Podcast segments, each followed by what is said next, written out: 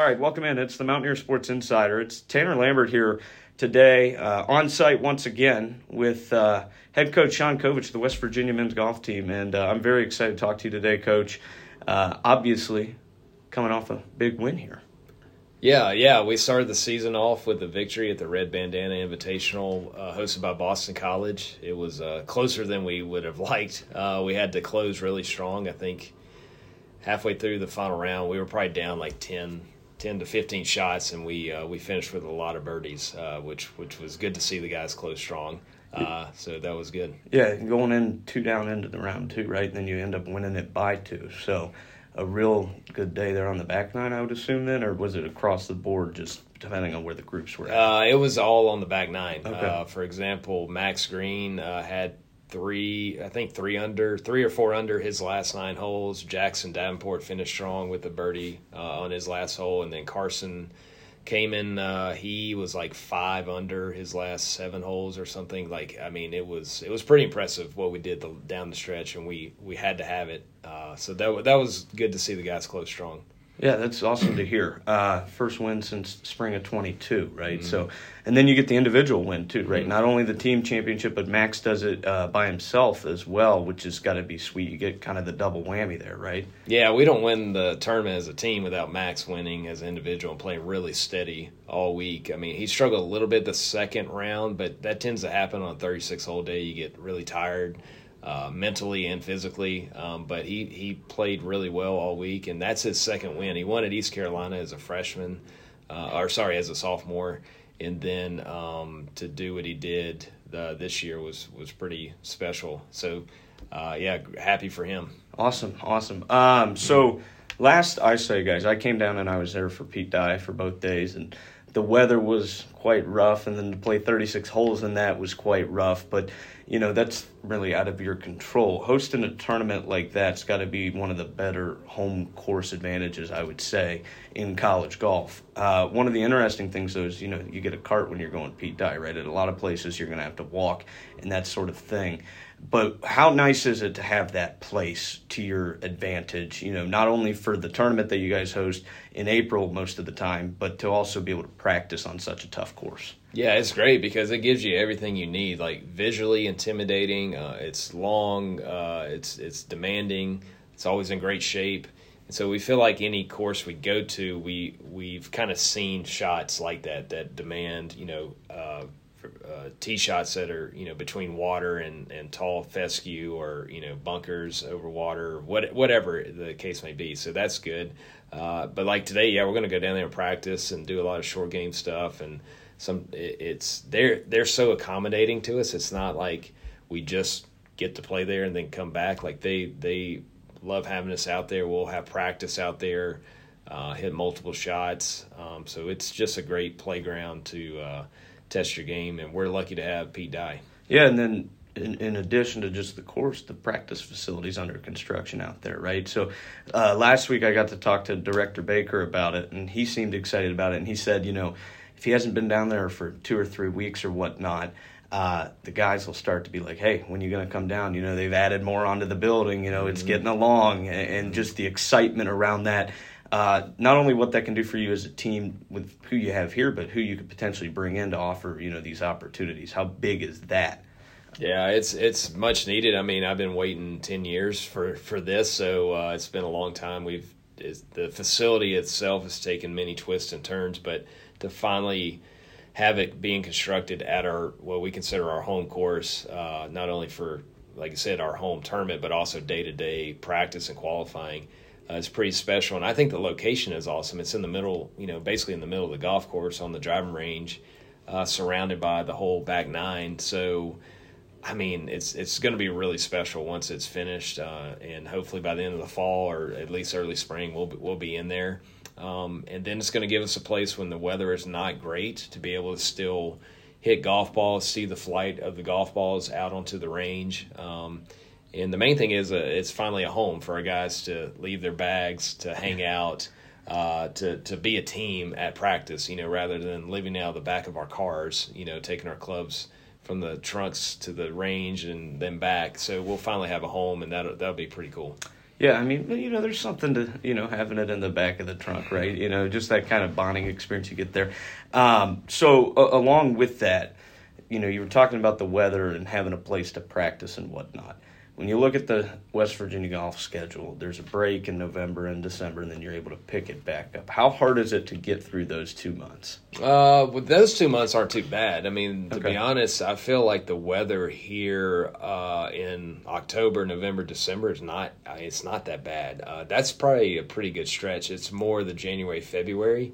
Uh, that's a tough stretch. Um, but we schedule around that, meaning we do a lot of qualifying trips down to Florida in, in January. Then we schedule out to uh, Arizona in mm-hmm. January. So we got three weekends where it's nice and warm, uh, and then February we're going to Florida and Puerto Rico, and before you know it, spring break. So uh, I've just kind of learned to schedule around the bad the bad weather. Okay. Uh, and in my experience here, November December is not too bad. The guys still get out and play a lot, and at that point, we kind of need a break anyhow because we've been going right. at it since middle of August to Halloween. So uh, having that time to just work out, go to class, and kind of practice on your own is big. Okay. Yeah, I, I was just interested because, you know, one of the things I talk about is sometimes it could be hard to get going back in January because, you know, people in Arizona or Florida or, you know, these other southern states, you know, they do have the weather where over winter break they are able mm-hmm. to go play golf. If they're not traveling down south, they're already there uh, which is kind of an advantage, maybe kind of not, but you know something that could be nice to have. Uh, but with that new facility coming, you're gonna get that. Yeah, most if you look at our our roster, most of our guys are from the south or southeast. You know, we got Georgia, we got Tennessee, South Carolina, uh, Texas. Um, so we have a lot of kids that when they go back home, they're playing all of Thanksgiving, all of Christmas, and then when they show back up in January, even if there's snow on the ground, like they're they're ready to go. And then, like I said, we do those qualifying trips to Florida or South Carolina. Then we're in Arizona, so uh, we feel like we don't miss a beat. It is it is a disadvantage to be this far, you know, northeast, but I like to turn disadvantages into advantages. Uh, and so wherever there's a weak spot, we just flip it around and, and make it a really cool experience and an advantage for our guys. So now we get to you know go some cool places uh, in January and February whereas when I was coaching in the Southeastern Conference before here, like you just kind of stuck in where you're at, you know, because you're like, well, it might be 58 today, you know, everything's dormant and wet, you know. So I, I feel like my favorite time is honestly the spring because we do so much travel to cool spots. And, and our guys love playing at WVU because of that experience. Yeah, no, that that is interesting. You can kind of turn it around that way. That's good to hear. Um, so in the fall, you have the Big 12 match play, and then in the spring, you obviously go to what a regular tournament would be set up as. What do you like about going to play in the match play tournament? What do you like about having it as a regular tournament? Is there a difference to you? or? Uh, the, well, the Big 12 match play is so unique uh, because everything we do pretty much is all stroke play. Right. You know, 54 holes, stroke play, five players, count the four low each each round. But when you go to match play, it's totally different. It's five versus five. You know, it's, it's just one on one. You know, you're number one versus their number one. You're number two versus their number two, and it's more like a Ryder Cup.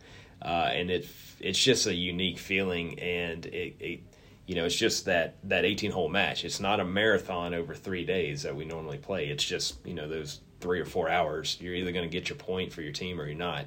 And so uh, it's really cool, and the and the way it's structured is there's always a couple matches that end early and then your whole team comes out to watch that match that's all square going into 18 and so you've got your team there pulling for you and then the other team is pulling for that other guy and uh, you know when your when your whole team's out there watching you and it matters like that's just really cool. So uh, it's such a unique format. It's it's one of those like every year we're like wow you know like you don't know what to expect in match play, and then when you come home from it, like that was so cool. Like uh, it, it, was, it's a fun experience. Well, that's really good to hear. You, speaking of the Ryder Cup, you ready to go?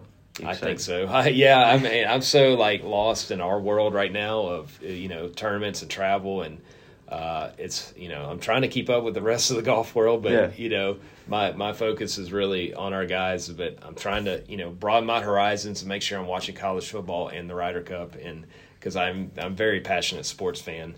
Um, but right now we're like right in the midst of our season, so yeah. Ho- hopefully I'll I'll have some time to watch that. yeah, no, I'm excited. It's always fun when uh, that that gets to coming around.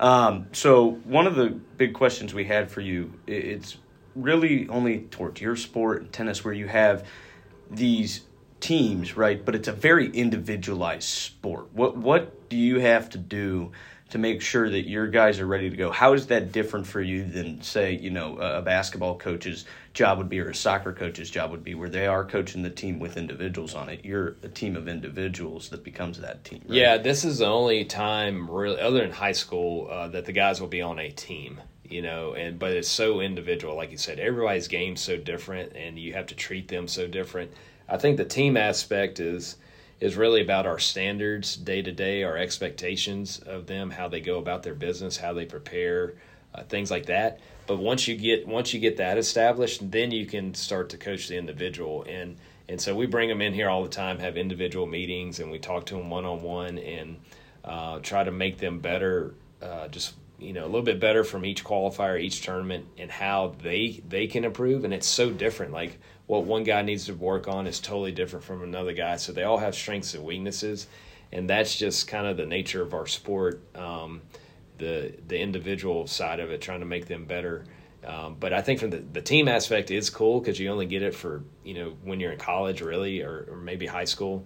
Uh, and so that aspect is hey we're all on the same page of how we prepare how we go about our business and in workouts and practice and qualifying those things but the way you play the game is going to be individual you know? And even when we go to say minnesota next week like you know the game plan for max green is going to be different from the game plan for jackson davenport because they hit different shots. You know one of them may play a low cut the other guy plays a high draw. So you know they're going to play the golf course totally different. So that's where our sport's uh, unique. So okay, yeah, that's that's very interesting. You, you mentioned high school, so like when I was playing in high school, you know, you got the coach driving around with the cooler on the cart and all that fun stuff. Do, do you do that for the guys? Uh, I usually put somebody else in charge of okay, that. Okay. Uh, so one thing uh, I think's been really good the last couple years in qualifying, like we actually coach during qualifying. Used to hand them a card, say low man's going to win. You know, if you got a rolling, let me know, and I stayed out of the way. But we started uh, actually coaching guys, so we'll coach a different guy each qualifying round to start building that rapport, that relationship on the course when they're competing, and and you can provide really good feedback on where they need to improve and things they're doing well. And then you carry that on to a tournament. So you kind of build that in qualifying and practice. And then when we go to a tournament, you know, I'll walk with, you know, a player each round. Uh, Coach Chorus, our new assistant, will walk with the player each round uh, so we're actually, you know, we're coaching. We're basically caddies out there. Okay. I mean, I can't carry their clubs, but you know, we're we're we're talking about yardages, carry distances, uh, trajectory, where we want the golf ball to end up, and then obviously you kind of turn into a sports psychologist. You know, a third through the round when they're five over through seven, you're like, hey, like. I know it's not going well, but the team needs you, you know, and things like that. Um, so yeah, there's definitely a lot of coaching. Um, I, you know, luckily my wife and son came to the tournament last week, so I just gave her all the the drinks. Okay. You know, because when you're out there for 36 holes, you do need to stay hydrated. Yeah. You need to eat because you're out there for 10 hours playing. Uh, so I try to make sure that stuff's taken care of. So Coach Chorus and I can actually coach during during the competition. Yeah, I was gonna like how how in depth can you get during competition as much as you want besides carrying their clubs or yes. like you know, okay. And yeah. every every player's different. You know, right. some players uh, read the greens pretty well on their own. They might want a little assurance on a break or something, and then some want to talk about you know everything. You know, uh, what club should I hit? You know, where should I leave this? Where where do you see this putt going? You know, and so uh, again, that's what we talk about. It's an individual sport. So some guys just want somebody there to just kind of talk to, and then some guys, you know, you, they're relying on you for for club choices, for where they want to play the break, how much speed to hit the putt, you know, things like that. Yeah. Okay. Well, that's that's cool. So you're able to really get into it with them if, if that's what they choose. Uh, this year for the Mountaineer Invitational, or last year rather, uh, you had Oklahoma State come in, right? Obviously, you get to play them at Big 12s and that sort of thing, and you might see them in a different tournament here and there. But to have a program like that that's had that much success come in here, what does that do for you? Does it do anything at all, or, or no? Well, I think it validated our, our tournament and Pete Dye Golf Club. You know, they wanted to play a really challenging golf course before Big 12s to kind of prepare. And they Oklahoma State knows the harder the golf course, the harder the conditions, the more likely they're going to win. Just just because yeah. they, they are built for that kind of uh, that kind of uh, moment in golf course. so I think that v- validated just how good a test Pete Dye was, and we did get some cold weather, which which was tough. But you know, over the past, we've had Arkansas there, we've had Mississippi State, we've had Utah, you know, we've had Washington State, um, Penn State, and now Oklahoma State. So we've had some really good teams come through there, uh, which is which is pretty cool. Uh, we've been lucky to win. Uh, NC State was there one year; they were top ten that year. They beat us by one shot, uh, which kind of sucked, but. Um, you know, we've had some good uh, good runs there, and uh, looking forward to hosting that one. We've moved it to April because it kind of fits our schedule better. And for me personally, as a head coach, having the last regular season event at home, it keeps all our guys engaged throughout the whole year because that's kind of your last qualifying chance to get on the bus to go to Big 12s. And so everybody's really focused. Uh, they're, they're like, hey, if I play well, I can still make the lineup. Whereas if you do it in October, then it's kind of it's kind of over with. You know, some guys see the writing on the wall, so it keeps everybody engaged. And and to be honest, that's one of their favorite events. You know, we try to put on a good show. We have the Mountaineer out there. We have music going. We have food every six holes. Like, so we try to create a fun vibe uh, on a really hard golf course. Yeah, no, that it, was fun. If the weather would have been better, I think you know there would have been some more people out there. You know, it's harder to play golf in the cold too, Yes. for for sure, right? And that changes the way that you play things. Um, speaking on that a little bit, you know, you, you went out to Kansas last year and stuff. Uh, some of the more, I guess, climates that are a bit similar. Do, do you think that it's different when you go down south or when you go up to Minneapolis this weekend uh, for how some of these guys prepare to get ready to go? Or, or, you know, I'm sure it comes into it, but does it really affect, you know, maybe who you put in the lineup and who you wouldn't? Uh, no, because they're going to earn everything. So, so we, as far as our lineup, the last probably two years, it's just basically how they play in qualifying, how they play in tournaments. That that determines the lineup more so than you know who we think might play well based on grass types or based on weather or based on previous experience in the golf course.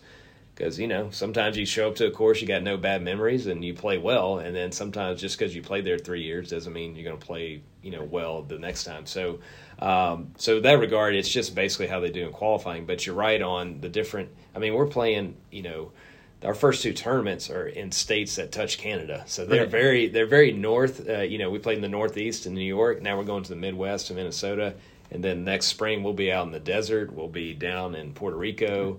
Spend a lot of time in Florida and the Carolinas and Georgia. So we play all over. I think the main thing is the grass types and and what the turf is like. Um, you know, because we're we're kind of used to bent grass, a little bit softer.